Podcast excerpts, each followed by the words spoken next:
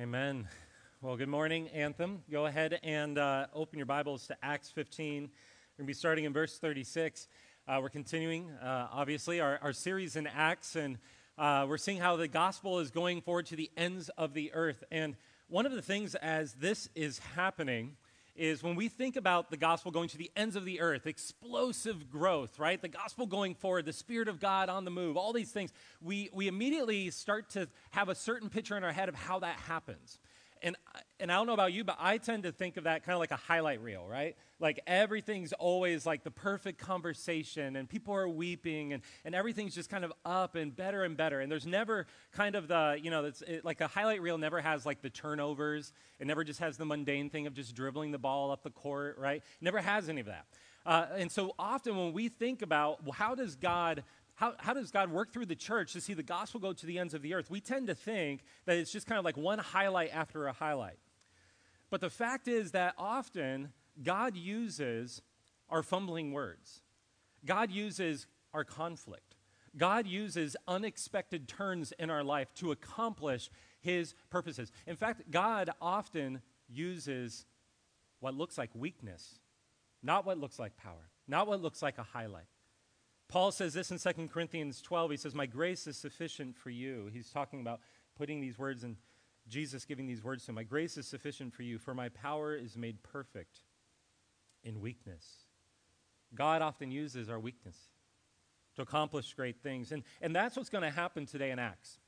As we go into this next part of Acts, what's going to, it's kind of interesting. This is, this is the part you would think they would leave out uh, because we're going to see some conflict and we're going to see um, some suffering and we're going to see some closing of doors. And, and that's what we're going to see today. That, in fact, through these things, often is how God works most powerfully.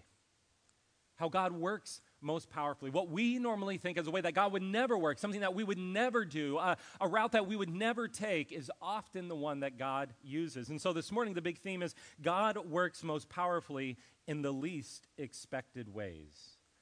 God often works most powerfully in the least expected ways. We're going to look at that specifically in this passage three unexpected ways. One is our personal conflict, the second is our suffering, and then the third is when doors are closed. So let's pray. Heavenly Father, we thank you for your word. Lord, we thank you that in we often have a, a, plan in our own mind. We have a way in our own heart, but as Proverbs says, while a man plans way in his heart, you establish his steps. Lord, we ask that this morning you would help us to see how beautiful that truth is, to help us see how you use our weakness. And in our weakness, your power is perfected. You, are, you put yourself on display, your glory on display through us. And Lord, you accomplish far more than we ever could have imagined or planned. And so, Lord, this morning, help us to see in the midst of our conflict, in the midst of closing doors in our life, in the midst of, of suffering, Lord, we ask that you would help us to see how you work powerfully in the midst of these things and accomplish far more than we could ever expect. We ask you to do this in Jesus' name. Amen. Well, Paul and Barnabas What's interesting is Paul and Barnabas have just finished their first missionary journey. And what begins here is what's called the second missionary journey, right? There's the first, then there's the second. And so they're getting ready to head out on the second missionary journey. And the way it starts is this way Paul says in verse 36, Let us return. He turns to Barnabas and he says, I have an idea. Let us return and visit the brothers in every city where we proclaim the word of the Lord and see how they are. So, what Paul says is what they've essentially done. I'm going to do it from your viewpoint. I know you're not supposed to turn your back on the crowd, but I'm going to do it. So, they, they went kind of like on a map like this and around back to Jerusalem. And now he says, let's go back, and they're going to head back this way. And so they're going to head back and they're going to kind of go in reverse order and they're going to visit all the churches that they just saw God start since chapter 13. And when they go through, they're going to encourage them and they're going to make see how they're doing. They're going to just check in on them. But then there's a problem. There's a problem. Verse 37 Now Barnabas wanted to take with them John, called Mark, but Paul thought best not to take them with them one who had withdrawn from them in Pamphylia and had not gone with them to the work. And so what happens is they agree on the mission, they agree what they're going to do, but they don't agree on the team. They don't agree on the team. Now, why don't they agree on John Mark? I'm going to call him John Mark. Mark is John called Mark. People call him different things, so let's just call him, I'm going to call him probably John Mark throughout. We'll see what comes out. It's something in there. It's in that constellation. Uh, but John Mark had been helpful back in chapter 13 in planting the church starting back in Cyprus, which was kind of that big island off in the Mediterranean Sea. And it says there in chapter 13, I think it's around verse 4, that, that John Mark was extremely helpful as they planted that church. And that was right at the beginning of the first missionary journey. And so he helped them establish that. But then it said, after they left Cyprus, it says that he had withdrawn. The NIV, a different translation, so I'm using the ESV, it says withdrawn. The NIV translation says that he deserted them. You feel that difference?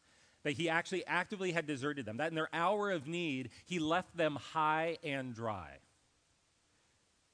And he left them. And we don't know why he left them, right? We, we, what's interesting is Luke, the author of Acts, he doesn't say why. He doesn't clarify why. He doesn't say, you know, maybe he was uncomfortable, right? Maybe he didn't like the food on the journey. Maybe his parents coddled him a bit too much. Maybe it's a combo of all of them. We don't exactly know why he left them. But it seems that what matters is the fact that he withdrew, he deserted the team. And so Paul has a legitimate concern, right? Paul has a legitimate concern that now, remember, this is the ancient world. This isn't like us now. We pack up a Winnebago and we drive around the country. And if somebody like falls asleep and doesn't take their turn driving, you're like, oh, that's annoying. But what happens is if you take somebody in the ancient world, they're eating your food, they're doing all this, and they become a drain on the team, this could actually completely devastate the trip, right? And so Paul seems to have a, a legitimate concern. Barnabas, though, however, wants to give Mark another chance. It seems that Barnabas wants Mark to go with him. He wants to give them another chance. See, uh, Barnabas was actually, we know, I, I, think it's from Colossians 4, that Barnabas is Mark's cousin. So, one, there's a familial tie there. But then also, and you, probably he's known him since he was a little kid, but then also, Barnabas is known throughout Acts. If you remember, he's known as the encourager. He's known as the one who thinks, thinks the best of people. And he's, he's probably, in the midst of this, he's, he's probably almost resenting Paul's refusal to give Mark a second chance. And so, what's happening here is there are two different visions. There's a mission here, but at the end of the day, Paul is saying, I'm focused on that mission. And, and Barnabas says, Well, there's a mission within the mission, which is to build up Mark and to see him flourish. And there are odds with that. And it says that it results in a sharp disagreement in verse 39. There arose a sharp disagreement so that they separated from each other. And so they go their separate ways. And this sharp disagreement in the Greek, it's essentially like violent emotion. This isn't just kind of like they're like, uh, I don't know, what do you think? I want to go this way. Well, I kind of want to go this way. Okay, I guess I'll go this way, right? Like that's not what's going on. This is violent. This is conflict. This is conflict, real conflict, and they go their separate ways. Now, I think what's interesting as we read this, I, uh, first I have to say, I think we are unfortunately all too familiar with this, especially in the church. That this is something that when we read this, probably for some of us, it brings up memories of, of t- times when we say, hey, I, I actually left the church. I kind of went away from the church because of exactly this thing.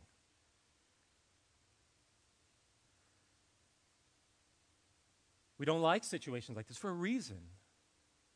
Oftentimes they become ugly. Oftentimes this is what causes people to walk away from the faith. So the, the interesting thing, though, is that Luke still includes it in the story. Think about that. Luke includes this story about two, the two giants of the book of Acts coming head to head, having conflict, and he doesn't just sweep it under the rug. He, he could have easily, he's, he's writing the history of this. He could have just said, like, people are like, hey, didn't something happen? I heard a rumor, right, that something happened, went down with, like, with Paul and Barnabas. but I don't see anything in your narrative. And it's, it's like Luke's like, oh, oh, there's nothing to see here. There's nothing to see here, right? He could have easily done that. But he didn't. Why? Why? Why is this included? Because it's not going to have some nice, and we'll see how God works for it, but it's not going to have some nice, tidy, like, then it says that they hugged and they made up, and they're like, actually, you know what, let's just keep going together. That doesn't happen. In fact, Barnabas is going to kind of disappear off the pages of Acts from this point. Well, I think the reason why it's included is actually very simple, which is the fact that we, even in spite of how godly people, Christians, are going to have conflict. They are going to have conflict. Conflict is a part of pursuing God's kingdom and being on mission with one another. And so but Luke is saying, I don't want to sweep it under the rug because then it's easy to read this and just get the highlights. It's like when I was a kid, I would watch like this, there's like this highlight reel of Michael Jordan. I was like, like four foot ten and pudgy.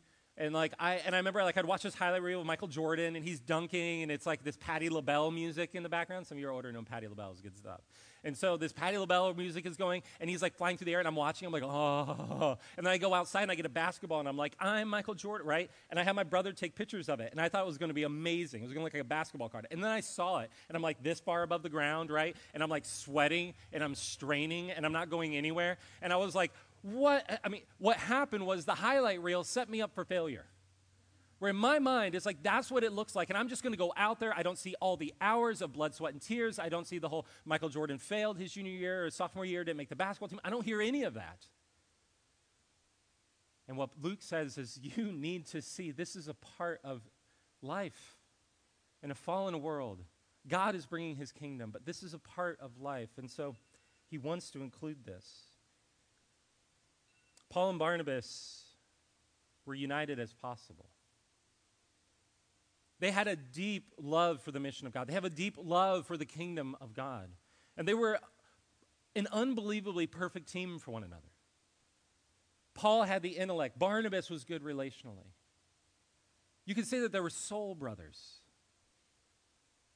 Before this, this, this happened, they probably would have thought in their mind and pictured that they would have thought that the only thing that was going to separate them eventually was their death for the sake of the gospel. And yet they find themselves here. Even the best, united Christians who love one another often find themselves in conflict and often intensely disagree. And Luke includes this because he's saying if you are going to follow Christ, if you are going to be on the mission of God, if you're not just going to armchair quarterback it from your mom's basement on a blog, you are actually going to encounter this. And so we need this picture of what happens. It's not a question of if, but when. And when it happens, instead of fighting against one another, we have to fight for the bigger mission of God. And that's exactly what we see in these two men. Instead of turning and fighting against one another, they instead fight for the mission of God. Because here's the thing while we can't avoid conflict, we can control how we respond to conflict.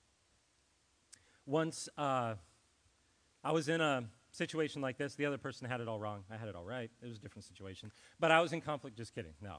it was just a very similar situation. And I had a mentor who said to me, I remember this in conflict, Worry less about going through conflict and focus more on going, growing through conflict. Matt, are you focused more on just going through the conflict? Are you focused more just on going through it and getting your way of, of your reputation, how it reflects on you? Are you thinking about that? Are you concerned about growing through the conflict? He gave me, he called it the ABC of spiritual growth. Adversity builds character. ABC. Get that? Adversity builds character. And often, conflict with others provides an opportunity to glorify God and learn new muscles and grow in maturity. Paul says this in 1 Corinthians. He says, So whatever you eat or drink or whatever you do, do all to the glory of God. Now, my question there is, is included in the all. Paul says, All you do, everything you do, do it all to the glory of God. And I think often what we think is, okay, it's all, everything good, but when I encounter conflict, I'm going to go my way and I'm not going to be so concerned about the glory of God, but just about getting back and protecting myself. But conflict is included in all even when we encounter conflict, disagreement, Paul's words apply. And he goes on to say in verse 33 just as I try to please everyone and everything I do, not seeking my own advantage, but that of many, that they may be saved Be imitators of me as I am of Christ. What he's saying there is, I'm not looking just to my own advantage. I'm not just looking to myself, but I'm looking, I'm thinking, who's this affecting? How is this, how is this impacting the kingdom of God? Who are the people who are seeing this around me? One of the, so the question becomes okay, so what, what do we do when we encounter this? So I want to give you four steps to think through, four questions, or four step, uh, four, I don't know what they're called, four details, things you can do, four steps. And then I'm going to give you uh, a warning, you could say. So, four G's of peacemaking. This comes from Peacemaker Ministries. Uh, you can look up Peacemaker uh, Ministries, probably on Amazon. You can find a lot of good stuff. They've had different books, Peacemaking for families, for marriages. It's actually really good gospel centered stuff. But the first one is glorify God. As I, we just saw in Paul's words, ask, how can I please God in this situation? When we are in conflict, when you feel that desire, you know, like this, this has been intense, I just should say, convicting for me in preparing this week. Because I know when these situations come up, the last thing I want to do is glorify God. I'm concerned about my own glory, if I'm honest. But we have to ask, how can I glorify God in the midst of this? How is God glorifying himself? Then, second, get the log out of your own eye. How can I show Jesus' work in me by taking responsibility for my contribution to this conflict? See, one of the things is just to acknowledge we always have to be willing to look at it. Okay, I am not snow white pure. We, we know this. We know this as Christians that uh, even our most our good acts are filthy rags before the Lord. We know that we our sin corrupts and it pollutes and it stains things. And so, what, what be willing to look at the log in your own eye? What have I brought to this? The next, gently restore. How can I lovingly serve others by helping them take responsibility for their contribution to this conflict? So this is where you go. And this is coming from, I think it's Galatians, what, 6 2? And it says to gently restore the brother. It doesn't say to shame them and just kind of make them like reluctantly bring them back in. It says gently restore them because you have a Christ who came gently and lowly to save you. And lastly, go and be reconciled. How can I demonstrate the forgiveness of God and encourage a reasonable solution to this conflict? This is Matthew 18. This is the reality of we're called to pursue one another. When we ran from God, He ran towards us. And when we run from one another in our conflicts, He says, go towards one another. It doesn't mean that it might, like Paul and Barnabas, have to go separate ways. It doesn't mean that there might be collateral damage or there might be consequences of what happened. But we have to go and pursue, if for nothing else, so that bitterness doesn't put a root deep down in our soul and just kill everything else. So notice Paul and Barnabas, they don't lob bombs at one another right? Like often we, we it's like I'm out of here, and it's like as you're leaving, you're like, boom, right? Like on social media, or you're saying you're sending texts, you're saying things to people on your way out. You're just blowing things up, blowing up bridges. Barnabas also doesn't come back. Remember, Barnabas sold. Think about this. Barnabas sold his house, his field, in order everything he, his land his inheritance, his retirement plan. He gave it to the church, all his money, all his riches for the sake of this. And he doesn't try to leverage that and to manipulate Paul to do his thing. Doesn't do that either. None of that is here. There's disagreement, they're clear on it. And they don't jump to claiming they can see into one another's heart and what sin is going on. And if you can, I think we often see this and we read it through our own uh, eyes and the things, situations we've unfortunately seen, and we, we think this is just like the violent, kind of like they just go at it with one another and just angry and they just walk up. My guess is that this was incredibly humbling and heartbreaking for both of them. My guess is that this is the most painful thing they've encountered in the book of Acts, more painful than the stonings, more painful than the words that have been said about them. But they wanted to keep God's mission before, more prioritize it above their own pride. And we should do likewise. You know, we have to be very careful about this. By the way, this first point's a little bit longer, the other two are shorter. We have to be very careful about this dynamic because this is something that happens all the time. We're always working through this. You could say you're either exiting a season of conflict, you're in a season of conflict or you're entering a season of conflict, right? So, welcome to reality. like this is this is a this is something that is just clear. And and I remember another thing the same mentor had said to me once. He gave me an African proverb. He said, "He said Matt, let me give you an African proverb. This is what it is. When the elephants fight, the grass gets trampled. When the elephants fight, the grass gets trampled. When we fight and we decide to lock horns, we decide to go after one another, what happens is while we feel like we have been able to burn off our anger, we know cathartically how it feels. It feels good.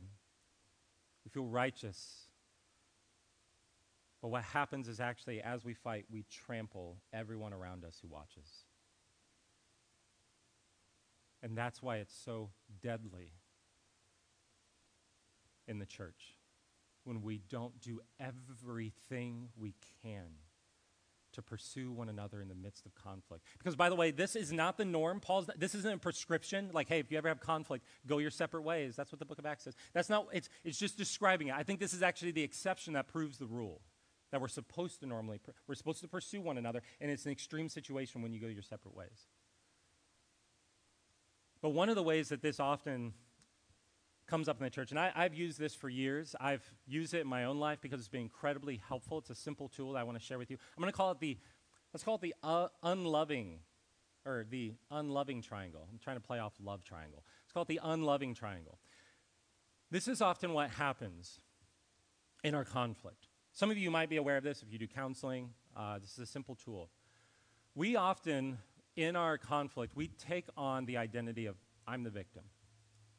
I, am the one who's really I'm being I'm not being heard here. I'm the one who's being uh, who's being hurt here. I'm like Barnabas. I'm I'm the one who Paul. You're not listening to me, and I resent you because how could you not love Mark enough? And so I'm I'm all the things that come out. And in our conflict, what happens is we often take on that mindset. And what we do is then we look at the person that we're in conflict against as the perpetrator. And so what we do is we, we think in our minds, and, and we know how this goes. You're, you're not like, well, you know, there's this and this and this, but let me give him the benefit of the doubt. That never comes in, right? It's 100% bad, 110% bad because they're satanic, right? And so we tend to, we say, I'm the victim here, 100% right. They are bad, 100% wrong. And this is where it gets nasty. We all know that, but here's the hidden dynamic we often miss is that what we normally do, and listen, this is so important in the church, and I'm going to share with you, I have done this, and God has graciously revealed where this is in my heart. Because this is a way to get a cheap gospel with a cheap Savior that does you no good. What we do is we turn as the victim and we go to someone else and we pull them into the situation. And what we say to them is, Can you believe that person? Let me, let me just tell you what they did. But you know what? This is what the victim says to, to the hero I know that you understand me. I know that you really get it. I know that you see what they don't see. And what we do, this is called triangulation. What we do often in our conflicts is we create, we take on the victim mentality, we then paint the other person as only a perpetrator. Notice that's not at all what Paul and Barnabas do here. We paint the other person as a perpetrator, and then what we do is we pull in the other person and we do it in such a way so that it makes us feel good. And the thing is, often we're pulled in as the hero because it's flattering. But here's the thing it's a cheap way of earning that, that sense of approval and that sense of righteousness and that sense of, oh, you're so right and you're so good. And what it does is it burns down families and churches and communities. This is, you could say, the gospel according to Satan. Find your salvation in this world through pseudo saviors. Paint with broad brushstrokes and never paint yourself anywhere near the perpetrator. See what Scripture says. In some ways, I could unpack this for an hour. I won't, obviously, but Jesus is the ultimate hero we need. But Jesus is the hero who also takes the place of the perpetrator. And Jesus, so Jesus is also the perpetrator. And Jesus is also actually the victim. It's his holiness, it's his righteousness, it's his creation that we spoil. His people who are hurting. We do better to run to Christ, to wrestle with our hearts, to wrestle with them. And yes, I know this is not easy. And yes, this is tears and this is pain. And again, there might be things that need to be restitution, there might need to be consequences. This isn't cheap, but what I'm telling you is this is not the path to healing. And so we must be careful to break that triangle.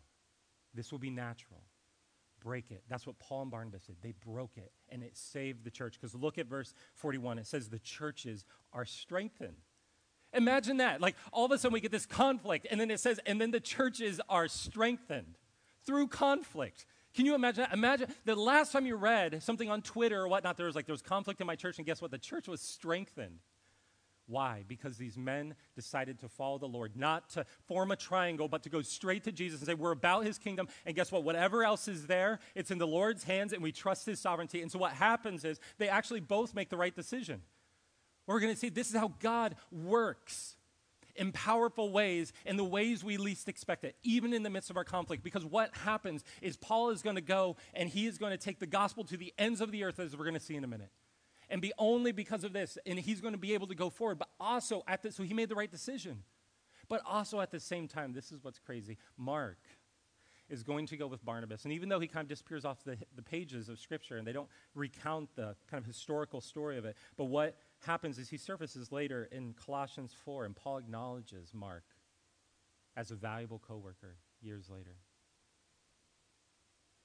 He affirms his usefulness in ministry in 2 Timothy. Twice in Paul's letters, he says, I love Mark. He's grown up, he's matured, he's become a man of God, and now he's incredibly important to this mission. In other words, what Barnabas did also was right and it brought healing and it developed Mark, while also Paul was able to pursue both those kingdom visions were able to be fulfilled. And it's not only that with Mark, also. Do you know that Mark is one who also gos- authored the Gospel of Mark? This is what Derek Thomas says. He says, What was John Mark's greatest accomplishment? The writing of the Gospel of Mark. It's this man, this failure, this deserter, this quitter, this man who deserted in the hour of need. And that's the man God chose to write the Gospel of Mark. God, when we are willing to be weak and admit our brokenness, our sin, God's power is perfected in us. And He uses it in ways we cannot foresee. When we worry about, less about going through conflict and focus more on growing through conflict. When we turn and cling to God, not to our own pride, God perfects His power in our weakness. God works most powerfully in the least expected ways in conflict, in our personal conflicts, but also next in suffering. This one's a little bit quicker. In suffering. Because of Paul's boldness, he has encountered a ton of suffering. We've read this in the series beatings, stonings, and just a few chapters ago, Paul is stoned in a city called Lystra. Okay, so back in chapter 14, Paul is stoned in a city called Lystra. I think that was what, three weeks ago, this sermon? And you can imagine that since then, the struggle that Paul probably had. They had seen that the church seemed to be going forward, but you can imagine that Paul had, he struggled when he walked away from that, taking that beating where it's like, God, how are you at work? God, how, how, what did you really accomplish there? God, when I walk away from that and I'm just hurting and I'm in pain and, and I'm not sure what happened. Why did you send me there, God? Why did you put me in that situation, God? And perhaps you've, you probably have not been stoned physically. 2020. But you may have experienced that kind of suffering socially, emotionally, for the sake of the gospel. I know this fall I've had several conversations with different students, just as one example of how difficult it has become being able just just purely not bowing the knee to say yes to certain things in their classes and the pressure that's coming and the way they're suffering academically, with the relationships with students, and just emotionally, spiritually. It's easy to believe in the face of that kind of suffering, it's better just to be quiet, to just disappear. But that's why, and, and to wonder in the midst of that, how in the world could God possibly be at work? It just feels like all weakness, all failure, no power, no glory, no fruit. And that's why this next verse is actually very encouraging. Verse 1 Paul came also to Derbe and to Lystra. Remember, Lystra was where Paul was stoned. He's going back. Remember, they're going back to the churches. And a disciple was there named Timothy, the son of a Jewish woman who was a believer, but his father was a Greek. So, what's happened is since Paul was there, all of a sudden now there's a new believer. And here's why this is important because most likely Timothy came to Christ by seeing Paul being stoned that most likely the gospel that Timothy got was he saw that a man said, There is something worth more than my life and he laid it down. And Timothy saw that. He said, I want that. Just as Paul stood at the side of Stephen as he was stoned and he came to Christ, in the same way now, Timothy stands at the side of Paul and he sees him stoned and he comes to Christ. Paul's suffering, he could never, he could never fathom how God was at work. Timothy is going to become Paul's partner for the rest of his life and ministry. He says he calls him a son in the faith. He could never have foreseen this. And in fact, what God is doing here is in the midst of Paul trusting him, in the midst of trusting him in his conflict and not blowing up his ministry, in the midst of trusting him in his suffering, now he says, I'm giving you another, a mark more suited for you. Here's the thing you can never underestimate the powerful witness of suffering well for Christ and the ways that God will use it in your life and through you and others' lives. You never know who's watching. And sometimes it's not just what you say, but it's how you do it. To suffer for something that's worth more than anything else in this world. Power made perfect in weakness.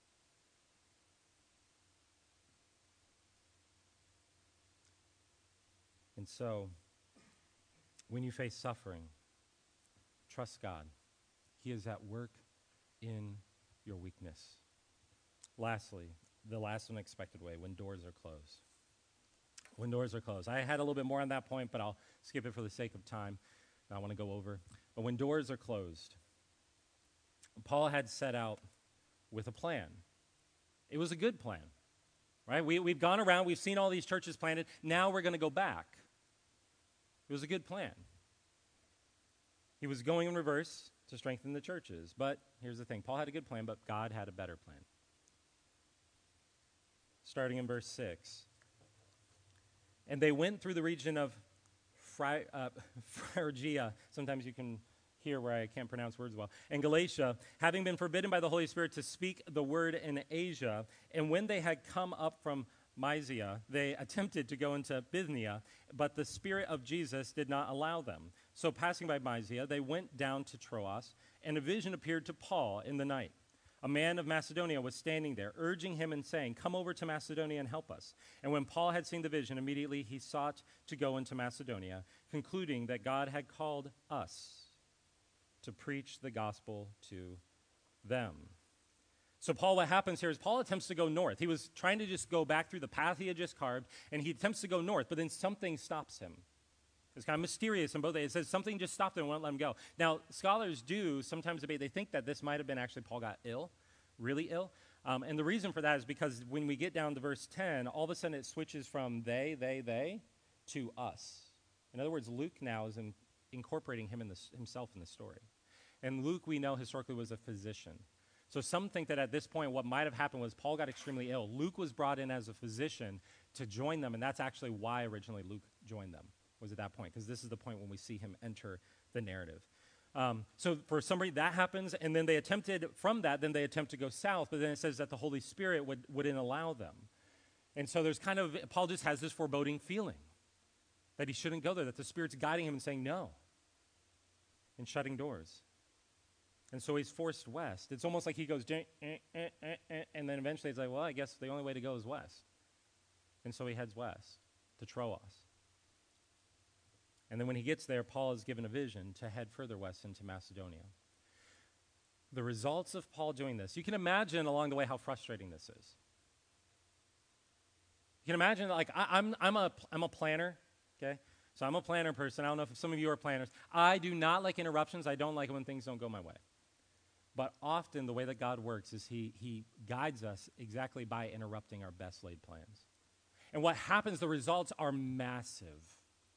It's hard to understand. Like, kind of like we don't have Christianity here in the West if Paul doesn't do this, kind of massive consequences. Not like little consequence, like huge. Because what happens here is there's no plan for the gospel to go towards Rome, to go way west, to go to what Acts would call the ends of the earth.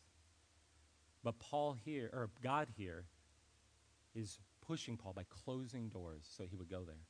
Through this, when it goes westward, at, right after this, we're going to see churches planted in Philippi. Ever heard of the book of Philippians? We're going to see a church planted in Thessalonica. Ever heard of 1st and 2nd Thessalonians? We're going to then see a church planted in Corinth. Have you ever heard of 1st and 2nd Corinthians? We're going to see churches planted in most of the New Testament churches that they're writing letters to are going to be the churches that are planted after this point. And if Paul doesn't have, if God doesn't close doors for Paul and Paul doesn't walk through the doors that he opens, none of it happens. Paul had a good plan, but God had a better plan. Now, we could easily read this and go, well, that sounds pretty fantastical. And uh, uh, a vision of a man talking to him and God's Spirit leading him. That happened with the apostles, but not us, right? But here's the thing the truth is, God does exactly this in our lives. God does exactly this in our lives. He guides our lives in the same way. The question is not if God is guiding us, the question is will we go the easy way or the hard way? will we go the easy way or the hard way? One of, uh, often again, God interrupts things.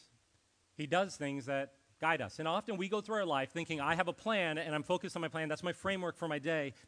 This is me sharing myself. Maybe you can resonate with this. And I go through my day like this, and then what happens is something comes into my life to interrupt it, and I just see that as a complete interruption. And I see it as something that someone else did, or something, just stupid laptop, right? Or something that just happens, or my car broke down. Why does this happen? And now I'm talking to this person, and I'm just like, why am I standing here? And it's like, maybe you're here for a reason.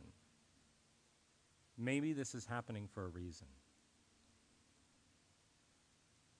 One of, I remember this really hit me. I was reading, there's an old theologian named Jonathan Edwards, and uh, he wrote when he was younger these resolutions. Resolutions for his life. Resolved, kind of like New Year's resolutions, but he actually kept them. Uh, and so when he had this resolution, they said, I will never lash out at an inanimate object because to do so would be to lash out at the sovereign hand of God. Now, here's what he meant by that. I will never lash out like when, when something, my laptop crashes when my car breaks down. When something happens in my life, I get angry and I beat the dashboard, right? And we do that, right? And why is this happening right now? And all we're focused on is, I had a plan, God. What is happening? And Edward says, don't at that point lash out at, because you're not lashing out that object. What you don't see is the hidden hand of God behind it, is what you're actually lashing out at when that happens, as believers, we should we, sh- we know God is sovereign. He's providential over all the things in our life. Nothing happens by accident. And so when these things happen, we should stop for a moment and consider. It, it doesn't mean that you don't have these moments where like, you know, you're going to struggle with patience. It's not, it's not like all of a sudden you're like, you know, just this saint where you're like, your car breaks down you're like, I am at peace with this, right? Like, yes, but that's part of the process. God says, let me get a hold of your heart, whatever's in there, to learn to trust me. And so that you do over time come to this place when you experience things like that where you're like, this is happening and it's not the end of the world. It's okay. And somehow I know that God is at work in this. I don't know how, but I have peace.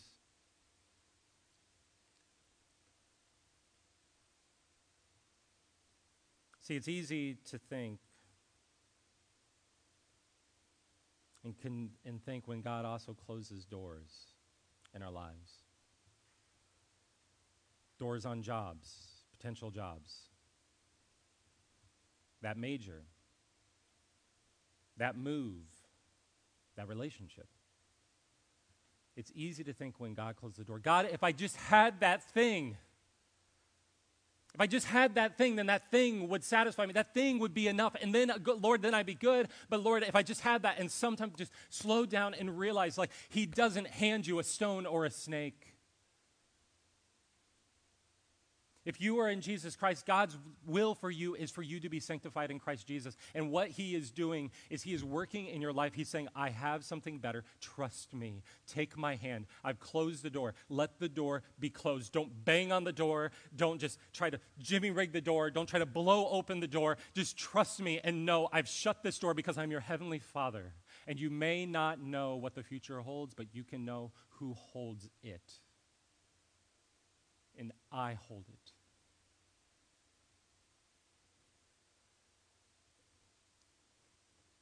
Perhaps when God is closing a door, He is guiding you, like Paul.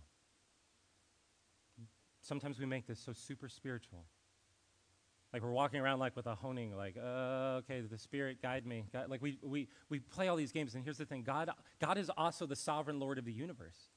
But then also, we do, we should every day, we should just start, God, Guide me throughout our days. Spirit, guide me. Spirit, where are you guiding me? Spirit, give me discernment and whether this conversation, should I go there? Should I go there? Like, just throughout the day, you are probably living with such a low grade anxiety about what you should do next. Just ask the Lord, Lord, guide me. Guide me. Just a simple prayer. I remember this just story, kind of landing the plane here in closing. When I struggled with this, I struggled with this a ton when I was younger like just anxious all the time and so I was over planning for everything and but at the time i actually didn't really know how to plan so it was just kind of a mess. And so what was happening was all the time i was just living this anxiety. I remember at the end of my senior year of college when you know you're supposed to like be going off into the big big wide world right? And, and conquering and doing whatever people say. And so i'm at that point and i feel that and i, I thought i was doing this internship and i was getting ready and, and what happened was god closed the door on it. He canceled it and I ended up then sitting there for like a day, like just like, what am I going to do? What am I going to do? And there was something else. He shut that job down. It was like, what? I felt hemmed in. And then the only path I had, and I felt God saying to go on this summer trip. It was like this stateside mission trip. And so I felt God telling me, go there, go there, go there. And so I finally was like, uh, I have to raise all this money. How? Money was raised like that. It was crazy how God, and I got there. And I remember the first night falling asleep and being still like, God, why am I here? Why am I here? Here, no lie, and this isn't how everything in life goes, okay? But no lie, the next morning, the very first person I, I uh, met and ran into was now my wife. The woman who became my wife. From California, and I was from Ohio, and we were in New Jersey, okay? Couldn't, didn't plan that one, right? By the end of the summer, I did not, I was forced to teach. Do this. I told him I didn't want to. I don't do teaching. I don't, I, am I'm, I'm actually getting out of that. That's not what I want to do. And they forced me to do it. By the end of the summer, with working with the local pastor, I felt God was calling me to ministry.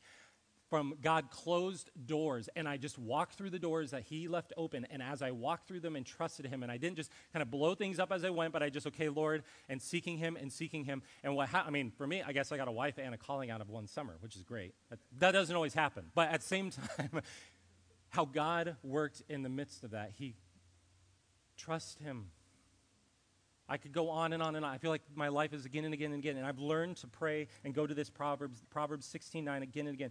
Um, the, the heart of a man plans his way, but the Lord establishes his steps. I, I, I probably, if I've talked to some of you, I've said that verse. I, all the time I come back to that. Lord, I have a way in my heart, yes, but establish my steps. Close doors, open doors. Pray that prayer. Seek God's guidance. Pray. Submit to his will. Where God guides you, he will provide.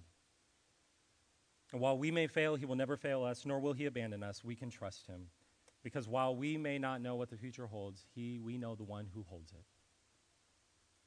And he not only holds you, he will guide you by his spirit. So trust God to do most, his most powerful work in the most unexpected ways. In your personal conflicts, in the midst of suffering, when doors are shut, because his power is made perfect in your weakness. Let's pray. Heavenly Father, we thank you, Lord, for these truths. Lord, navigating life and all the complexities of life is it's overwhelming to us, but Lord, you are good. You guide us, you shepherd us, you you are gracious. And Lord, you do mighty things through the the things that seem broken, that seem overwhelming, that seem like they almost shouldn't happen, Lord, the, when we think of the perfect day, Lord, you come in and you allow the unperfect day to happen, and Lord, you work through that. Lord, help us to trust you. Help us to turn to you in our conflict, to give our hearts to you, to give those relationships to you. Help us to turn to you in the midst of suffering, Lord, to trust you, to demonstrate our allegiance to you, to find our hope in you and something that's far above anything in this world, and let that witness be powerful. And Lord, guide us. Close doors and open doors. Lord, it is better that we would be with you in Troas and be perplexed, and than that we would be far from you and within our own will. We love you, Lord. Guide us. In Jesus. Amen.